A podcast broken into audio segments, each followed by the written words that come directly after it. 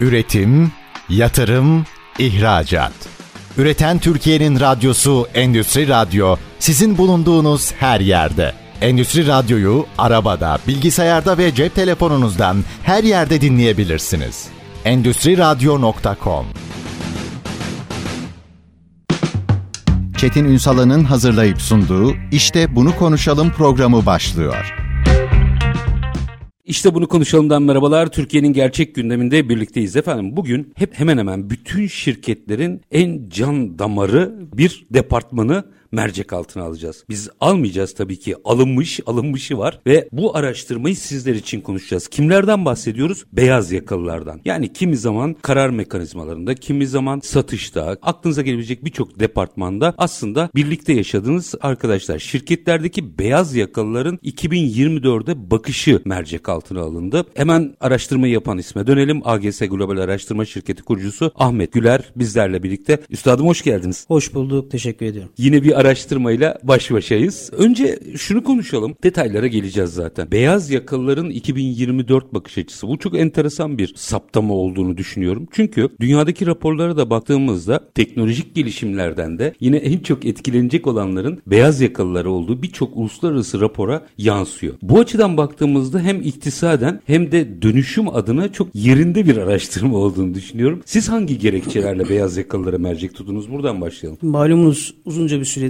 periyodik olarak piyasanın nabzını ölçüyoruz. Beklentileri ölçüyoruz. Covid pandemi sürecinden beri. Son dönemde beyaz yakalıların tüketim alışkanlıkları ile ilgili bir çalışma yapmıştık. Yine burada beraber sizinle de değerlendirmiştik. Akabinde arkadaşlarımıza dedik ki beyaz yaka hani çok tarifin uzun uzadı yapmaya gerek yok ama Türkiye'nin veya gelişmekte olan veya gelişmiş ekonomilerin bel kemiği, omurgası durumunda. Çünkü şirketlerin hem teorisyeni hem pratisyenleri bu kişiler. Dolayısıyla bunların alacağı kararlar hem kendi dünyaları açısından hem Türkiye'nin hem mikro ekonomi hem makro ekonomi açısından son derece önemli. Bu anlamda beklentilerini ölçmek, görmek bizim için son derece önemli. Çünkü buradan yola çıkarak bir takım yorumlar ve analizler yapıyoruz. Bu kapsamda biz çok kısa künyesinden bahsedeyim. Çok sevinirim. 30 Aralık 26 Aralık 30 Aralık arası yani ayın son 3-4 günü yılın son 3-4 günü bu çalışmayı yaptık. 224 beyaz yakalıyla görüştük. Yine bunlar tırnak içerisinde söylemekte fayda var. Türkiye'nin üst düzey şirketlerinin orta ve üst düzey yöneticileri. Dolayısıyla stratejik olarak çok önemli bir grup ve yine birbirinden ilginç verilerle karşılaştık. 2024'ü irdeledik.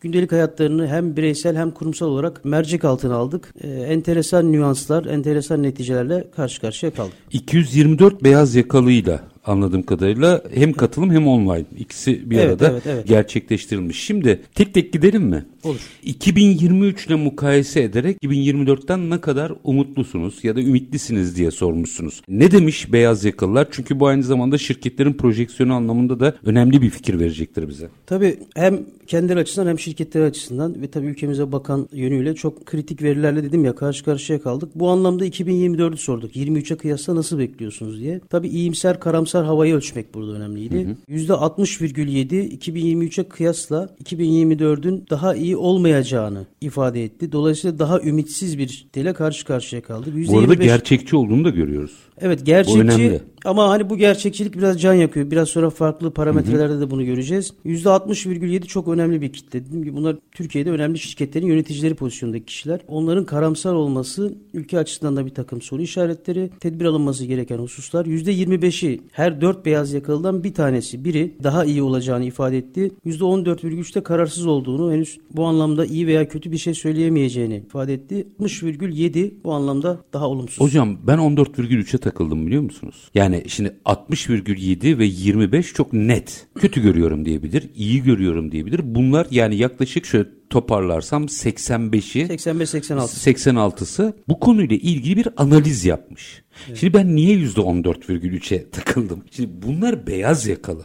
Konuşulan beyaz yakalıların %14,3'ünün bu konuyla ilgili netleşmemiş fikri beni ürküttü. Yani olumlu ya da olumsuz görenlerden daha çok ürküttü. Şimdi bu bunu biraz konuşalım mı? Yani %14,3 çok büyük bir oran bir beyaz yakalı kitle için. Aslında niye kararsız olduklarını birazdan daha net bir şekilde inceleyeceğiz. Çünkü 2024 aynı zamanda yerel de olsa Türkiye'de bir seçim yılı. Dünyada keza aynı. Dünyada da tabii çok önemli ülkelerin hatta dünya nüfusunun yarıdan fazlasının seçime gireceği bir Evet evet tam seçim seçim yılı 2024. Bir seçim dönemi yaşayacağız. Evet. Dolayısıyla bu anlamda kritik bir yıl hem içeride hem dışarıda. Bu anlamda kararsızların kafasının karışık olmasının sebebi seçimden önce mi sonra mı toparlanma olacağı. Hatta birazdan bahsedeceğim. Acaba seçimden sonra farklı kaygıları olan bu kitle için seçimden sonra daha mı bu kaygıların artacağı, olumsuz iklimin bir süre daha daha fazla bir şekilde mi hissedebileceğimiz bir dönem bu anlamda bekleniyor. Dolayısıyla kararsızlık normal. Çünkü iyi de diyemiyorum diyor, kötü de diyemiyorum diyor. Bu kitle genelde iyimser bir kitle. Hı hı. Ya bu kadar karamsar yoğun bir oranla karşılaştıysak bu kitle iyimser bir kitle ama gerçekçi de bir lazım.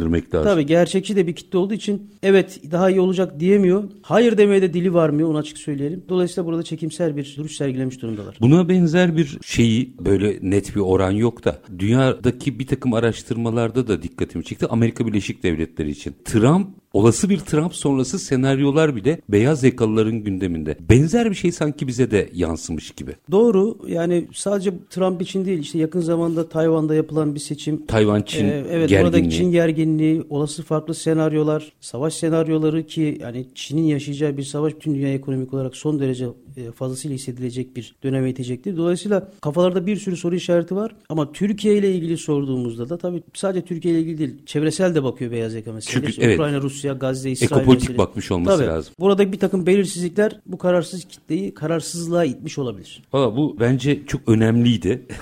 o yüzden o kararsızları e, özellikle konuşmak istedim. Peki 2024 yılında Türkiye'yi bekleyen sorunlar neler diye sormuşsunuz evet. beyaz yakalılara. Gelen yanıtlar neler? Burada maalesef bir yapışkan bir enflasyonda karşı karşıyayız. Yani burada artık çok ümit ediyorum ki yapacağımız sonraki programlarda artık enflasyonu konuşmayıp da başka şeyler konuşmayı çok arzu ediyorum. Ederim. Çünkü %91,1 Çetin Bey. Şey Üstad bunlar çoklu cevap verme değil evet, mi? Evet tabii, tabii tabii. Birden fazla cevap vermesini Hı. istiyoruz ama yoğunlaşma neredeyse orası içgörüsel anlamda tabii bize çok daha fazla uyarı veriyor. Enflasyon ve hayat pahalılığı bu anlamda beyaz yakalının 2024 yılı için Türkiye'yi bekleyen en büyük sorunlar noktasında başat bir problem olarak karşımıza çıktı. Burada bir şeyi açalım mı? Şimdi bunlar nispeten görece toplum içerisine baktığımızda iyi kötü daha ücret olarak rahat olan kesimden kalbur üstü, bahsediyoruz. Yani net, rahat söyleyebiliriz. Daha kalbur üstü bir evet, kesimden bahsediyoruz. Ortalamanın üstünde evet. bir kesimden bahsediyoruz. O zaman bu iş yapış biçimleriyle ilgili enflasyon ve maliyet kaygıları olduğunu göstermez mi bize? Gündelik hayatlarıyla ilgili de ürettikleri ürünler, hizmetleri itibariyle de yani hem arz hem talep yönüyle enflasyon sürecinin bir süre daha devam edeceği hı hı. bize çok net bir şekilde gösteriyor. İkinci sıradaki parametre de çok enteresan. Daha yüksek vergiler %62,5. Evet aralarında 30 puan fark var ama sıralamaya baktığınız zaman beyaz yakalının daha yüksek vergilerle ilgili de kaygısı e, ciddi var. kaygısı var. Hem şirketlerine bakan yönüyle yani kurumlar ve gelirler vergisi yönüyle hem de dolaylı hem de dolaysız vergiler itibariyle yani gündelik hayattaki KDV'lerle de ilgili veya çalıştıkları şirketlerdeki gelir vergisiyle ilgili, kurum vergisiyle ilgili. Dolayısıyla vergisel anlamda da daha kaygının anksiyeteye dönüştüğü bir dönem yaşıyoruz. Burada da yine maliye ve hazine tarafının bu süreçleri belli ki söylem olarak, iletişim olarak biraz daha güçlü yapması, lazım. yapması lazım. Çünkü ilk iki parametre biri enflasyon %91 en fazla problem olarak görülen husus. İkincisi daha yüksek vergiler. Yani vergilerin artırılacağına dair böyle bir kaygı var. Çıkıp burada hayır daha vergilerin daha yükseltilmeyeceğini sadece kayıt dışının kayıt içine aktarılacağına dair takım vurgular yapılması lazım. Şu da yok mu şimdi bu kişiler bilanço okumayı bilen insanlar. Evet. Öyle olduklarını tahmin ediyorum. Günün sonunda aslında hani yaklaşık yılın ortasındaki ek bütçeyi de sayarsak 5 trilyon liradan 12 trilyona çıkılmış bir bütçenin neredeyse 3 trilyonun kadeve ve öteve tahsilatı olduğunu onlar gördü. Bu çekince veya endişe oradan da kaynaklanıyor Oradan mi? kaynaklanıyor tabii ki olur. MTV'lerin 4'e çıkarılmasının da etkisi olabilir. Acaba böyle yeni yeni vergiler salınacak mı? Mevcut oranlar yükseltilecek mi? Tabana mı yayılacak yoksa yine belli kesim daha az vergi ödeyecek, daha düşük gelirli insanların hanesine mi yazılacak? Bir de bu kişileri unutmamak lazım. Bunlar netice itibariyle evet kalbur üstü ama ücretli çalışan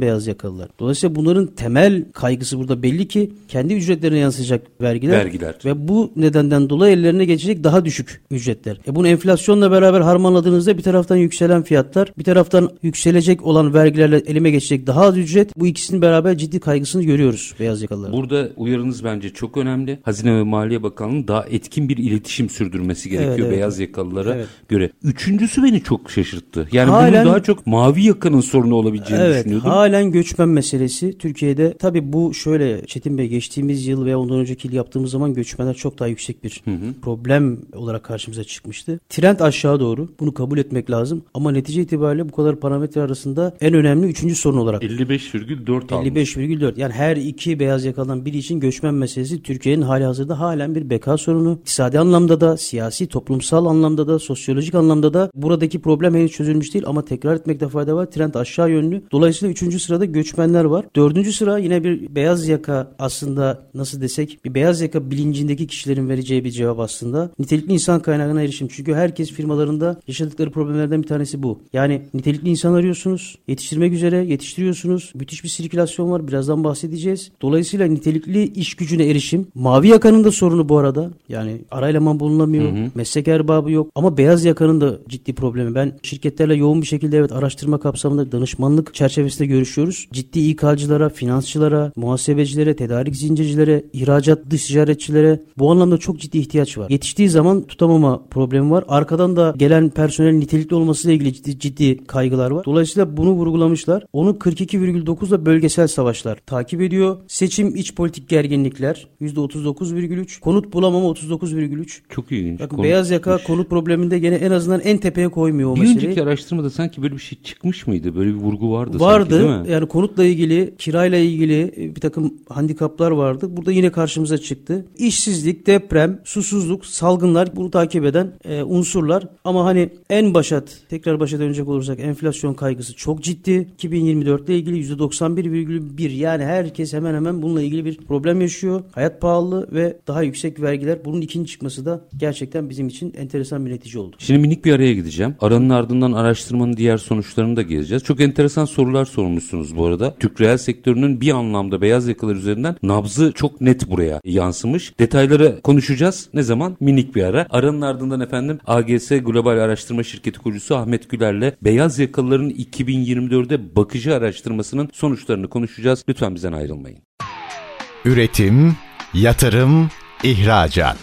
Üreten Türkiye'nin radyosu Endüstri Radyo sizin bulunduğunuz her yerde. Endüstri Radyo'yu arabada, bilgisayarda ve cep telefonunuzdan her yerde dinleyebilirsiniz.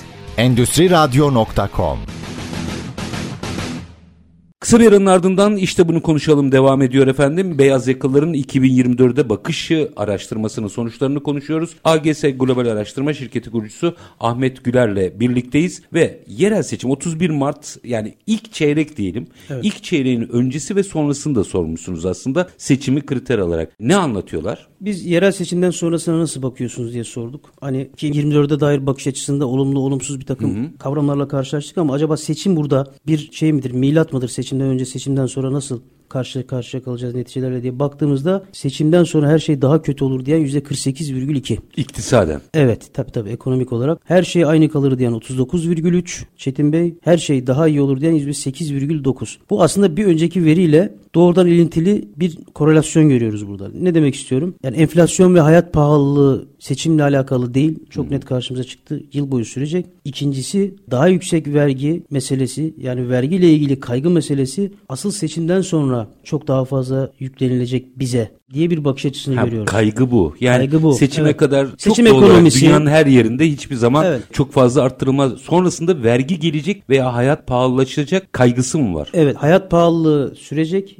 Bir iniş beklemiyorlar. Birazdan onu da söyleyeceğim. Ne zaman hayat pahalılığı sizce enflasyon ne zaman yavaşlayacak diye de sorduk. Ama bana kalırsa sadece 8,9'un iyimser olması yaklaşık %50'nin her şey daha da kötü gidecek demesinin altında yatan temel sebep şu ana kadar en azından seçime kadar bir parça seçim ekonomisi bir parça gevşek bir vergi sistemi maliye sistemi ama seçimden sonra e, çok ciddi bir yüklenme olacak ve asıl sıkılaştırmaların o zaman yaşanacağına dair bir bakış açısı var. Üstad ben şimdi bu tablo böyle bakıldığında kötü gibi gözüküyor. Sonuçları itibariyle de uyarıcı zaten ama ben bu kadar farkındalığın şirketlerin ayakta tutulabilmesi adına da çok önemli olduğunu düşünüyorum. Acı gerçeklerle yüzleşmişler. Yani herkes önlemini alacaktır Evet, evet. ona göre. Bir önlem mutlaka olacak. Bu kadar yüksek oranlar, bu kadar majör farklar tesadüf olamaz. Ama ne olursa olsun bir olumsuz bakış açısı burada özellikle beyaz yakalının dünyasında gerçekten mevcut. İnşallah bir sonraki çalışmamızda bunların Umarım, sis bulutların daha dağıldığını göreceğiz. Biz de öyle ümit ediyoruz. Çünkü bizler de o ekosistemin parçasıyız. Araştırma danışmanlık işleri yapıyoruz. Bir sürü arkadaşımızla beraber çalışıyoruz. Dolayısıyla burada iyimser bakış açısının hakim olduğu bir Türkiye'yi yakın zamanda görmeyi çok arzu ediyoruz. Ama seçimden sonra her şey daha kötü olur diyorsa her iki kişiden biri bu aslında az önce bahsettiğimiz gibi asıl seçim sonrası sıkılaştırmaların Olacağı takım- kanaatini Evet, gösteriyor bize. işte vergi açısından, vergisel açıdan bir takım o olumsuz nüansların azıl o zaman yürürlüğe gireceğine dair bir bakış açısı var. Bu arada öyledir ya da değildir diye değil. Hayır. Kanaat bu. Kanaat algı bu. Tam Algı olarak bu. algı bu. O yüzden hani algının iyi yönetilmesi lazım derken onu, onu söylemek Yani istiyorum. biz buradan seçimden sonra şöyle olacakmış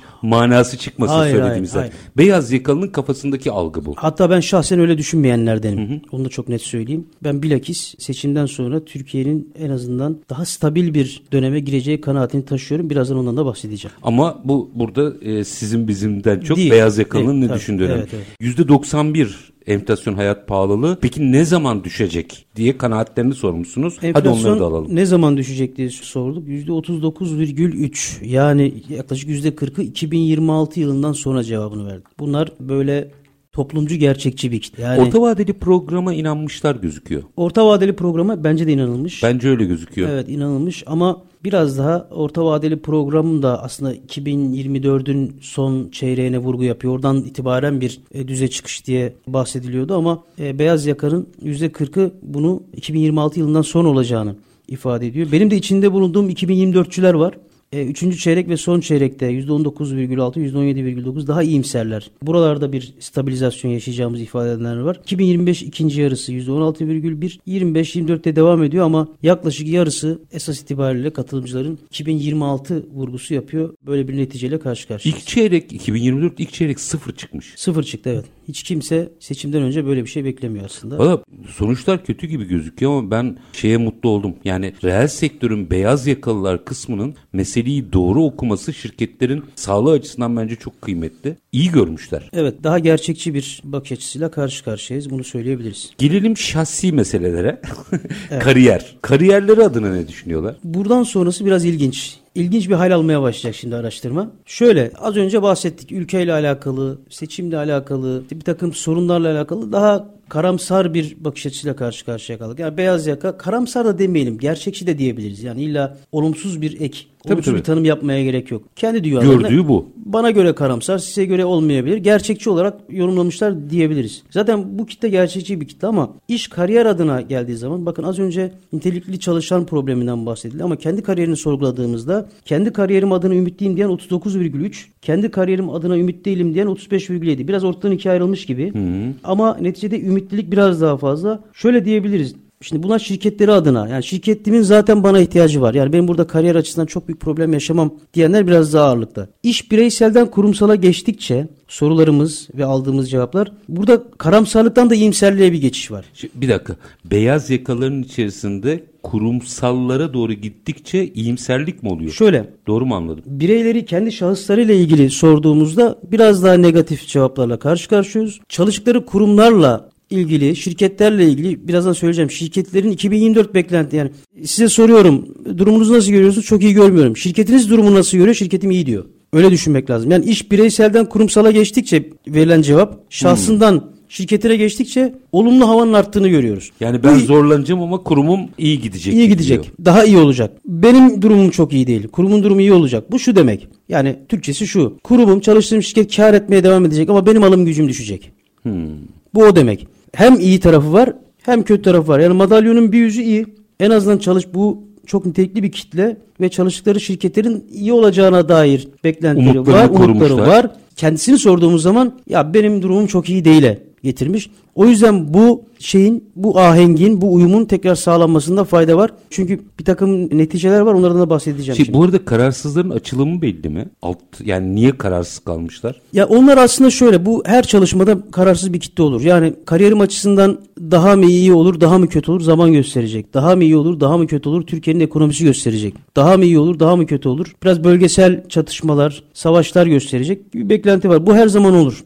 Yani bu konuda bir fikir beyan etmiyorum. Tahmin de yapmak istemiyorum diyen bir kitle %25. Bu da az bir oran değil bu arada. Evet yüksek bir oran. Peki bunun biraz alt kırılımlarına bakalım. Niye kariyeri adına yani şirketi adına değil ama kendi kariyeri adına endişeli. Onu da sormuşsunuz. Açalım onları. Şimdi burası aslında Çetin Bey araştırmanın en önemli ne diyelim bam teli. Yani burası hem alt kırılmalar açısından hem araştırma tek bir cevap olsaydı en kritik neresi olur dediğimiz yer burası. Bakın biz dedik ki en büyük endişeleriniz nedir yani kariyeriniz adına 2024 yılında? Şimdi bir sürü rasyonel sahip var. Hı hı.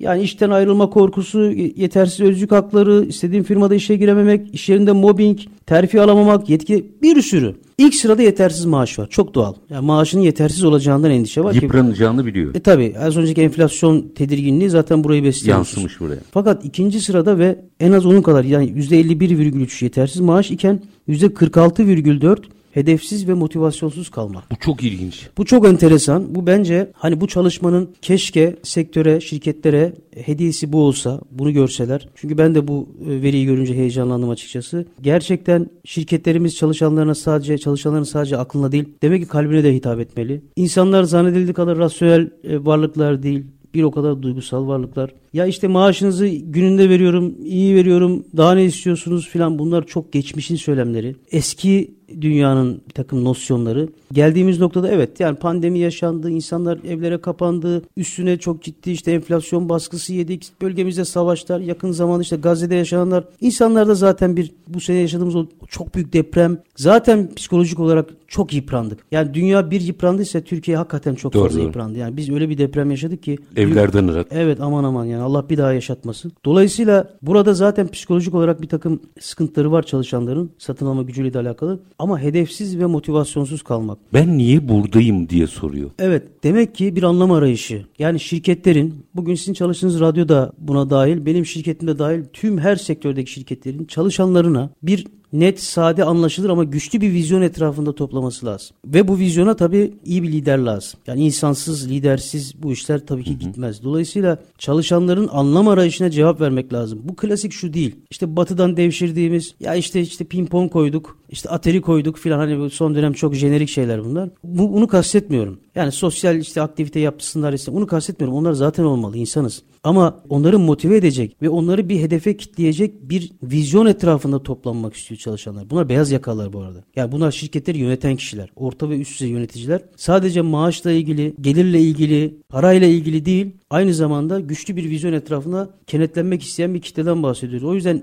iyi yönetim, şirketlerimizi geleceğe taşımak. Çünkü bunlar bizim asetlerimiz. Şirketleri geleceğe taşımak, Türkiye'ye geleceğe taşımak, hı hı. çocuklarımızı geleceğe taşımak. Kesinlikle. O zaman hepimizin şirketlerinde güçlü birer kızıl elmasının olması lazım. Bizi bir araya getirecek, motive edecek takım hedeflerin olması lazım ve bu hedefler kesinlikle sadece sayısal hedeflerden bahsetmiyorum. Üstad bir de sanki hissettim. Siz araştırmanın detaylarını daha çok biliyorsunuz. Mutlaka her şirket bir hedefle kurulur ve doğru ya da yanlış bir şeyi vardır, vizyonu vardır. Sanki yeni ekonomiyle birlikte bunlarda da revizyon talebi bu. Evet yani soyut vizyonlardan bahsetmiyoruz. Net bir vaat. Hani biz diyoruz ki marka işte vaat ve güven ilişkisidir. Yani marka dediğiniz şey günün sonunda budur. Şirketler de birer markadır. Yani markaları olan şirketler zaten marka. Sonuçta ürün üreten, hizmet üreten şirketler de birer markadır. Dolayısıyla o vaat ve güven ilişkisini sadece dışarıdaki müşterilerine değil, iç müşteri dediğimiz kendi çalışanlarına da hissettirmek zorundalar. İyi, özel, güzel bir şeyin parçasıyım. Burada çok önemli işler yapıyoruzun ve geleceğe çok önemli adımlar atıyoruzun bir parçası olmak isteyen bir kitle burası. Dediğim gibi eskisi gibi sadece cüzdanıyla değil, vicdanıyla da işin içerisinde olmak isteyen bir ekonominin içerisindeyiz. Bunları iyi okumak, satır aralarını iyi anlamak lazım. Biz bu çalışmayı bundan 10 sene önce yapsaydık, bakın bu hedef motivasyon çok altlarda kalırdı. Maaş. Hı hı. Bakın yetersiz özlük hakları %30,4 Çetin Bey. Yani hedefsiz ve motivasyonsuz kalmanın çok altında. İşten ayrılmak %17,9. Kariyer adına endişeye bakın. Önceden olsa bu çok daha fazla Artık kimsenin umurunda değil öyle anlaşılıyor. Çok fazla umurunda değil. Ayrılırsak ayrılırız. Bir de şöyle tabii yeri gelmişken bahsedeyim. Türkiye hala çalışan bağlılığı endeksinde dünya ortalamasının çok üzerinde. Hani Z kuşağı deyip sürekli tukaka yapıyoruz. Yeni gelen nesil iş beğenmiyor falan diyoruz ama e, gelişmiş ekonomilerde durum çok daha vahim. Hı hı. Yani Amerika'da bu, bu durum çok çok daha vahim. Türkiye hala o anlamda daha muhafazakar, e, böyle konservatif bir bakış açısına sahip. O bizim için bir şans. İkinci maddeyi doğru tutturursanız. Doğru tutturursak ama. Bakın istediğim firmada iş, iş yerinde mobbing %16,1, bütçeyi azaltılma, terfi alamamak %14,3. Ya diyor ki bana diyor hedef ver, geri kalan teferruat. Yani daha anlaşılabilir ama daha heyecanlandıracak, işin içine tutkuyu katabileceğim bir anlam arıyorum ben. Yani ya bu işi niye yapıyorum? Sadece maaş için bir iş yapılmaz. Bir yere kadar yaparsınız yani. Klasik bir Akdeniz şeyi aslında. Karakteri bu. Evet. Bu da yansımış aslında. Bizim beyaz yakalımız da Akdeniz'de Neticede doğal olarak. evet. Ve bu yani bir anlam arayışı yansımış gözüken o. Dönüşümle birlikte daha üst sıralara çıkmış sadece. Son dönem e, pik yapmış. Onu Değil mi? söyleyeyim. Belki yani bu enflasyon ateşi düşünce, satın alma gücü stabil hale gelince belki bu birinci sıraya çıkacak. Öyle yetersiz maaştan daha fazla önemli unsur hale gelecek. Ya buradan bizi dinleyen şirketlere şöyle mesajımız olsun. Gerçekten çalışanlarımızı bir hedefe kitleyecek bir takım argümanlarımızın olması lazım ve bu eskisinden artık çok çok daha önemli. Ders çalışmak niye önemli? Peki şimdi minik bir araya gideceğim. Aranın ardından bir diğeri 2024'te iyi kötü herkesin beyaz yakalılardan bahsediyorum cebine bir para girecek. Nereye harcayacaklar? Bu da sorulmuş. Minik bir ara. Aranın ardından alacağım yanıtını. AGS Global Araştırma Şirketi kurucusu Ahmet Güler'le beyaz yakalıların 2024'de bakışı araştırmasının sonuçlarını ele alıyoruz. Kısa bir ara. Aranın ardından işte bunu konuşalım. Üretim, yatırım, ihracat. Üreten Türkiye'nin radyosu Endüstri Radyo sizin bulunduğunuz her yerde. Endüstri Radyo'yu arabada, bilgisayarda ve cep telefonunuzdan her yerde dinleyebilirsiniz. Endüstri Radyo.com Kısa bir aradan sonra yine birlikteyiz. AGS Global Araştırma Şirketi kurucusu Ahmet Güler'le beyaz yakalıların 2024'de bakışı araştırmasının sonuçlarını ele alıyoruz. Araya gitmeden önce duyurusunu yapmıştım. İyi kötü az çok cebinde bir para var. Nereye harcayacaksın diye sormuşsunuz. Biz 2024'te nereye daha fazla bütçe ayıracaksın? Yani bizim araştırma tabiriyle cüzdan payını nerelere kaptıracaksın? Ben biraz daha düz söyledim. Evet, estağfurullah. Şöyle yine çoklu cevap tabii. %60,7 Çetin Bey gıda. Bu bir önceki çalışmamızda hatta burada da konuşmuştuk beraber. Ev dışı yeme içmede beyaz yakaların o konulardan ele tek çektiğini biliyoruz.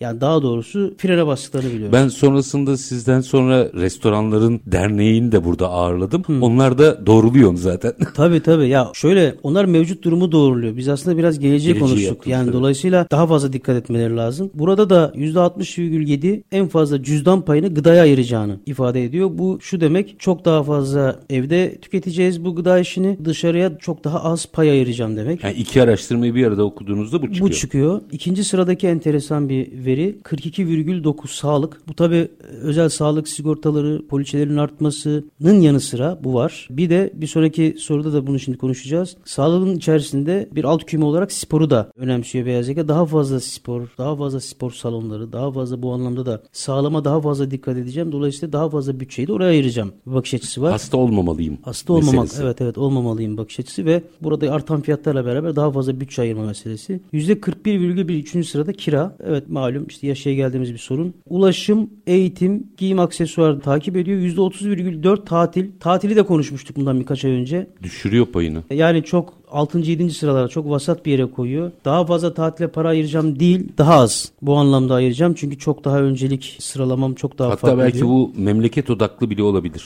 Ya memlekete giderim. Zaten memlekete gitme artık bir realite biliyorsun son birkaç zamandır. Kafe, restoran bakın %28,8 az önce işte gıdayla yine çok ciddi korelasyon olan bir e, unsur. Artık ondan sonrası elektronik eşya, mobilya en sona baktığımız zaman son üçe baktığımız zaman çünkü ilk iki ve son iki çok önemlidir ya. Konser, tiyatro, kişisel bakım ve kitap. Konser, tiyatro ve kitap beni ürküttü. Evet. Yani burada da bu kendini şey olarak, mental olarak beslemekten vazgeçiyor beyaz yakalı. çok daha temel ihtiyaçlara fokus olmuş durumdalar. Halbuki burası oradan beslenen. Yaratıcılığını tetikleyecek Evet. yer burası aslında. Yaratıcılığını, sanatseverlik vesaire oralara nispeten daha az bütçe ayıracağım diyor. Çünkü %10,7 kitaba daha fazla bütçe ayıracağım demek %90'ın buna daha fazla bütçe ayırmayacağım demesi tersten okuduğumuz Doğru, zaman. doğru, doğru. Dolayısıyla burada da bir takım uyarı lambaların yandığını görüyoruz. Sanat ve kültür tarafının da tekrar şekilde hareketlenmesi lazım. Bunda tabii burada da çok yüksek fiyatların yine enflasyon baskısıyla oluştuğunu biliyoruz. O yüzden belki farklı sübvansiyonlarla zaten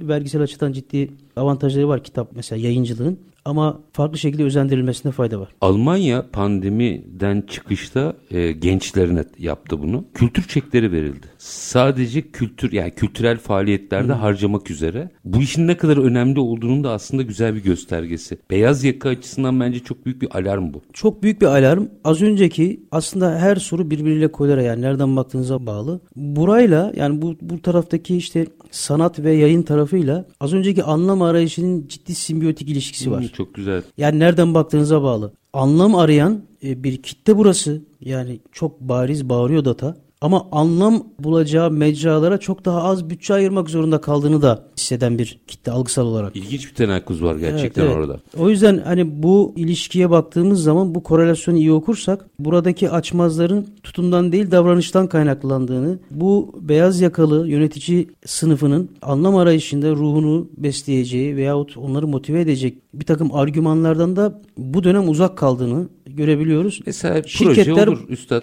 Şirketler, şirketler toplu tiyatro gösterimlere götürürsünler evet, vesaire. Evet, evet. Bu evet. işlenebilir aslında. Tiyatro, sergi vesaire. E, kitap, işte bir takım konferanslar ama daha böyle hani ruhu besleyici ve onları hedefe karşı motive edici. İşte buyurun buradaki ilişki çok net bağırıyor yani. Müthiş. Peki kişisel yaşamında planlanan yenilikler nelermiş? Biraz da onu açalım. Demin biraz atıfta bulunmuştunuz. Evet. Açalım orayı. Biz dedik ki Peki 2024'te ne gibi işte kendi kişisel hayatınıza, şahsi hayatınıza yenilik planlıyorsunuz? Tabii yatırım yapmak var. Bu iyi bir şey. Bu kadar e, düşe kalka ilerlenen bir süreçte stabilizasyon arayışının bu kadar yoğun olduğu bir dönemde hala bir şekilde yatırım yapacağız. Onu da sorduk. Açtık biraz sonra söyleyeceğim. Spora başlamak. Yine bu sağlık arayışın içerisinde Hı-hı. yani beden ve ruh bütünlüğü arayış içerisinde okuyabiliriz. Yeni bir hobi edinmek bakın. Yani yeni bir hobi meselesi var. Yeni bir dil, diyete başlamak, evlenmek bunlar karşımıza çıkan unsurlar oldu. Bu arada yani bir sürü şey var. İş değiştirmek, sektör değiştirmek. Evet. Mesela Elektrikli araç satın almak diye bir şey var. O ilginç geldi Yenilik bana. olarak algılıyor beyaz Değil mi? Tabii tabii. Yani ciddi bir teknolojik dönüşüm. Teknoloji yakalamanın onu motive edeceğini düşündüğü için bir dönem akıllı telefonlara sahip olmak gibi elektrikli araç satın almayı şahsi hayatına motive edici bir yenilik olarak görüyor. Diplerde yurt dışına yerleşmekle tamamen evden çalışmak gibi iki seçenek daha var. Çok yurt dışına düşük, yerleşmeyi anlıyorum tamam. Tamamen evden çalışmak beyaz yakalının gerçekten çok tercih edeceği bir şey midir ya? Çok düşük bir oran ama var. Tamamen muhtemelen trafik trafik çilesi İstanbul ha, işte evet, met- metropol meselesi. Ama Başka sanki beyaz yaka orada motive olamaz gibi geliyor bana. Bence de olamaz. Zaten son dönem yaptığımız çalışmalarda da hibritin bile artık yavaş yavaş daha yoğun iş yerlerine kaydığını görüyoruz. Çünkü beyaz yaka iş yerinde olmayı sever. Evet. O ilişkiyi seviyor. Yani o evet, ekosistemin evet. içerisinde olmak istiyor. Bir türlüsü aslında onu çok yalnızlığa itiyor. Onu seviyor ama bu anlamda yani evden çalışmak da isterim diyen bir yapı var. Az da olsa başka bir şehre taşınmak, kendi işimi kurmak, evcil hayvan sahibi olmak gibi satır aralarında başka, e, başka kavramlar da var. da var. Evet. Gelelim yatırıma. 2024'ün favori yatırım araçları beyaz yakada neymiş? Şimdi Türkiye'yim diye bağırıyor. Türkiye'yim diye bağırıyor ve çok benden çok böyle kreatif enstrümanlar beklemeyin cevabı hakim. Son derece konvansiyonel e, bir cevapla karşılaştık. Yani dedi ki biz dedik yani favori yatırım aracınız, enstrümanınız ne olacak 2024'te? Madem hani yatırım yapmakla ilgili de bir takım hedefleriniz var. %57,1 ile ilk sırada altın, %53,6 ile ikinci sırada döviz. Dediğim gibi çok konvansiyonel Altın bir numara. Tam Türkiye. Tam Türkiye bir de hani bu kadar liralaşmanın hani en azından söylem itibariyle yoğun olduğu bir dönemden geçmemize rağmen dövizin de hemen altının arkasında ikinci sırada gelmesi %53,6 yani iki kişiden biri için en önemli enstrüman olması e, işte bu enflasyon beklentisinin bir neticesi. Doğru. Kendini korumak istiyor. Başka türlü evet nasıl koruyabilirim diyor. Burada bakıyoruz mesela gayrimenkul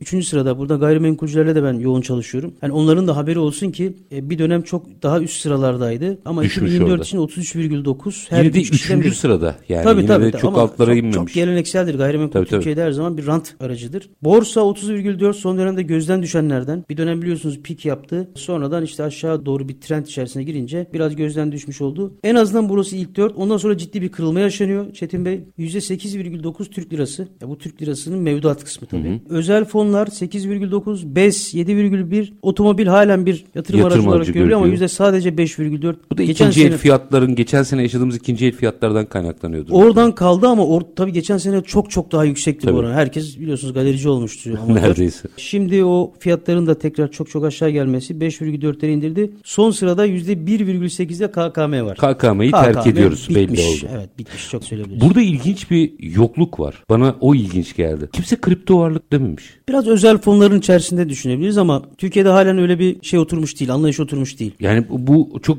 ilginç bir Evet, saptama. evet, evet. evet. Yani beyaz yakanın içerisinde yatırım aracı olarak baktığınızda kripto varlıkların halen listeye girememiş olması çok enteresan. Öyle bir dönem hatırlarsanız bundan bir buçuk iki sene kadar öncesinde ciddi bir yine pik yaptığı bir dönemi yaşadık. Böyle bir cazibe merkezi haline gelmişti. Sonradan çok şiddetli düşüşler Kırılma yaşanınca evet esas itibariyle kimsenin çok fazla güvenmediği bir yer haline geldi. Ama bu bugün böyle. Tabii. Yarın bu işler 6 ay değişir. sonra yaptığımızda Değişir. değişebilir. Tabii, tabii. Biz bugünü konuşuyoruz. Bu arada şimdi en bence hassas vurgulardan veya saptamalardan bir tanesi iş dünyası duygu barometresi. Ne anlatıyor bize? İş dünyası duygu barometresi biliyorsunuz. Yani 3 yıldır aşağı yukarı 3 yıl oldu. Sürekli yaptığımız bir çalışma. Beyaz yakaları da kendi şirketleri nezdinde sorduk. Az önce biraz giriş kısmındaydık zannediyorum. Orada bahsettim. Bakın şirketlerini sorduğumuz zaman beyaz kendi dünyalarıyla, kendi bireysel dünyalarıyla çalıştıkları kurumsal dünyayı net birbirinden ayırmış beyaz yaka. Benim durumum çok iyi değil diyor. Yani benim sıkıntılarım var diyor. Fakat şirketimin durumu, beklentisi de fena değil diyor. İşte burada net tablosu var karşımızda. Bakın %48,2'si diyor ki biz şöyle sorduk. 2024 yılı peki şirketinizin eğilimi nasıl? %48,2'si neredeyse iki katılımcıdan biri şirketinin fırsatlar için tetikte olduğunu ifade etmiş. Biliyorsunuz 4 argümanımız var. Temkinli bekleyiş, fırsatlar için tetikte, içe kapanma, daralma ve iştahlı büyüme yalnız. Bu, bu beni çok ümitlendirdi. Evet Fırsatları fırsat nereden çıkar diye şirketlerin konsantrasyonu beyaz yakalar düzeyinde 48,2 ise çok önemli. yani Hiç fena değil. hiç fena değil. Şundan dolayı da hiç fena değil. Şimdi Bakan Bey geçen bir toplantıda ben de çok ciddi e, kulak verdim. Orada çok net bir mesaj verdi. Mehmet Bey, Mehmet Şimşek Bey dedi ki şirketler 2024 için iç piyasa anlamında çok fazla bir şeyi beklemesin. Dışa açılın, dışa açılın, dışa açılın. 30 ülkeye ihracat yapan 130 ülkeye yapmaya baksın. Veya bulundukları ülkede daha fazla derinleşmeye ve penetre olmaya kalksın, yapsın. Bunlarla uğraşsın. İşte iki önceki programda bahsetmiştik. Biz o işin tam göbeğinde yer aldığımız için biliyorum. İşte Turquality firmaları bu anlamda çok başarılı oldu. Niye çok başarılı oldu? Çünkü Türkiye'de kilogram fiyatları 1 dolar 40 sent, hadi 1 dolar 50 centken oradaki firmalar bunu 3'e 4'e 5'e getirmeye götürmeye başarabildi. Çünkü orada katma değerli bir ihracatın bir okulu esasen orası. Şeyi on- orada da bir yanlış anlamayı giderelim. Onlar Türk kalitede de olduğu için bu rakamları elde etmiyorlar. Türk kalitenin verdiği disiplin ve eğitimle bu sonuçlar Tabii, geliyor. tabii, tabii, yani tabii, çok sanki doğru. yani ben de o lige girersem birdenbire değişir Hayır. değil. Orada bir ders çalışılıyor. Zaten Turquality bu anlamda bir ekol, bir okul. Yaşayın. Ne gibi? Evet bir teşvik mekanizması. Hani yeri geldiği için söyleyeyim. Doğru bir teşvik sistemi, süper teşvik sistemi, bir süperlik. Ama Fakat- mucize yaratmıyor. Siz Fakat bir şey yapıyorsunuz. onun Turquality'nin alameti farikası, bütün numarası aslında şirketlerin kurumsallaşmasından geçiyor. Kurumsallaştıran Vay bir program. Şey, şey. Bütün departmanları sistematik hale getiren, aile anayasasından tutun da bir muhasebe finans departmanı ne yapmalı veyahut ne yapmamalıyla ilgilenen, ilgilenen bir program. Yani bu. bize aslında Türk reel sektörü açısından çözümü gösteren, Gösteren- bir şey. Nokta. Çok net bir çıpa. Yani hani bizim bir dönem AB Kopenhag kriterleri vardı. Ben hep ona benzetiyorum. Burası da Kopenhag kriterleri gibi. Buraya yaparsan Süper Lig'e girersin. Ama bunu yapman lazım. Yani sen şu kadar ihracat yapıyorsun diye gel seni program alalım Değil. demiyor kimse. Kurumsallaşma ve sistematik hale getirme. Dolayısıyla fırsatlar için buraya dönelim tekrar. Fırsatlar için tetikte olunması 48,2 şuraya işaret. Demek ki beyaz yakalının çalıştığı şirketler bu araştırma genel itibariyle ihracatçı firmalar veyahut ihracatı hedefleyen firmalar. Bu ciddi dönüşüm ister. Ciddi atılım ister, ciddi bir liderlik ister, reform ister. Bu beyaz yakalılar tabii bu reformu gerçekleştiren kişiler. Bu anlamda şirketleri adına son derece ümitliler. Bakın %25'i iştahlı büyüme yanlısı olarak görüyor şirketini bu yıl. Yani 2024'te her 4 beyaz yakalıdan biri çalıştığı şirketini iştahlı büyüme yanlısı olarak görüyor. Çünkü bu tip ortamlar aslında doğru Bir iş yaparsanız olarak- büyük fırsattır. Evet, evet, evet aynen öyle. Herkesin durduğu yerde koşabilirsiniz Evet, de. Yani klasik hani de kriz eşittir e, aynı zamanda fırsat Risk meselesi. fırsat. Evet evet. Bu kitle bu meselede çok iyi okumuş konuyu. Zaten az önce söylediğiniz bilançosuyla, finansal okuryazarlığıyla seçkin bir zümreden bahsediyoruz. O anlamda bakın temkinli bekleyiş diyen %16,1 içe kapanma şirketin 2024'de daha içe kapanacağını ifade eden sadece %10,7. Yani totalde 26-27'si nispeten temkinli bekleyeceğiz ve içe kapanacağız derken %70'in üzerinde üzerinde iştahlı büyüme yanlısı ve fırsatlar için tetikte beklentisi var. Yalnız o yüzden bırakmamak lazım onları. Yani e, hazır aslında reel sektör. Son derece hazır. O yüzden beyaz yakalıyı bu araştırmada çok net ikiye ayrılmış olarak gördük. Bu şeyi mesafeyi kısaltmamız lazım. Bireyselden, bireysel yorumdan kurumsal yoruma geçtikçe karamsarlıktan iyimserliğe geçtiğini gördük. Kendi hayatıyla ilgili de iyimser noktaya getirmemiz lazım. Onu. Evet, kendi hayatıyla ve o şirketin iyimser havasıyla kendi havasını bir araya getirmek lazım. Yani çalışanların da mutlu olacağı bir iklimi şirketlerimize yaratmamız lazım. Müthiş. Mutlu yetmez. Aynı zamanda hani mutmain olacakları, gönül rahatlığıyla işe gelecekleri, motive olacakları bir ortamı oluşturmak zorundayız. Süren bitti ama sonu beyaz temennileri almadan bitirmeyeceğim. ne diyorlar beyaz temen? Yani çok güzel bir metafor yapmışsınız aslında. Evet, evet. Beyaz yakalıların beyaz temennileri neler? Yani şöyle tabii biz dedik ki Peki dilek ve temennileriniz nedir bu beyaz temenni? Bu arada bu metafor içerideki arkadaşlarımızın şeyidir. Çok yaratıcıymış. Evet yaratıcılığıdır. Onların da ellerine emeklerine sağlık. Buradan onlara da teşekkür edelim. Yani enflasyon artık durmalı. En başat, en Hepimizin temennisi o zaten. Evet. Liyakatlı insanlar hak ettiği yere gelsin. Çünkü kendilerini liyakatlı olarak gördükleri için. A sınıfı, Çetin Bey, A sınıfı oyuncusunun hangi şirket veya kamu kurumu olursa olsun hiç fark etmez. Kurum olsun yeter ki. A sınıfı oyuncusunun en tahammül edemediği şey B sınıfı oyuncusudur. A sınıfı oyuncusu A sınıfı oyuncusuyla çalışmak ister. Çünkü bilir ki içeri beyrerse o C'yi beraberinde getirecek. Ya futbolda da öyle değil midir? Hep öyledir. Ona yani, göre transfer kabul eder ya da etmez. Tabii ya yani yozlaşma dediğimiz şey, dejenerasyon dediğimiz şey böyle başlar. Sonra vasatlık, sonra vasatlığın altına düşeriz. O yüzden liyakat meselesi beyaz yakanın en önem verdiği kavramlardan bir tanesi. Masumların ölmediği tabii barış temennileri çok tabii fazla. Ki, hepimizin Son temennisi. Çok ciddi problemler yaşıyoruz işte Maalesef. görüyoruz. Ekonomik ve siyasi kaygılar azalsın. Yani şu seçim. Bir bitsin. Seçim gündemi, seçim tartışmaları artık geride kalsın. İşimize gücümüze bakalım evet, diyorlar Ve yani. tabii ki adil bir dünya beklentisi var. Aslında ben şeyi takip ettim işte son dönem Davos'u biraz Hı-hı. takip ettim. Çok enteresan. Biz bu çalışmayı daha önce yaptık. Davos'ta aşağı Benzer yukarı. şeyler çıktı Evet evet. Güçlü işbirlikleri, adil bir dünya nasıl mümkün olabilir? Bu temalar işlendi. Dolayısıyla hepimiz aslında bir zincirin halkalarıyız. Hep aynı yerden bakıyoruz. Umarım daha adil bir dünyayı da 2024'te yakalarız. Umarım en azından temenni etmeye devam etmeliyiz. Çünkü o temenniler bir gün hani derler ya 40 kere dersen 40. deli olur. olur. Belki evet. olumlusu da olur. Ama biz temenni etmeye devam etmeliyiz. Valla çok iyi bir araştırma. Emeklerinize sağlık. Beyaz yakalıların aslında projeksiyonlarında hem ders çıkarılması gereken hem uyarı niteliğinde saptamalar var. Hem şirketler için hepimiz için kıymetliydi ve kıymetli bir şekilde değerlendirdiniz. Üstadım çok çok teşekkür ediyorum. Ben çok teşekkür ediyorum yine nazik davetiniz ve muhteşem sohbetiniz için. Estağfurullah var olunuz bir mukabele. Efendim AGS Global Araştırma Şirketi kurucusu Ahmet Güler bizlerle birlikteydi. Beyaz yakalıların 2024'de bakışı araştırmasının sonuçlarını konuştuk. Oldukça ilginç sonuçlarda eminim herkes not defterine gerekli notlarını almıştır. Takdir sizlerin. Biz her zamanki gibi bitirelim. İşinizi konuşun konuşun, işinizle konuşun. Sonra gelin işte bunu konuşalım. Hoşçakalın efendim.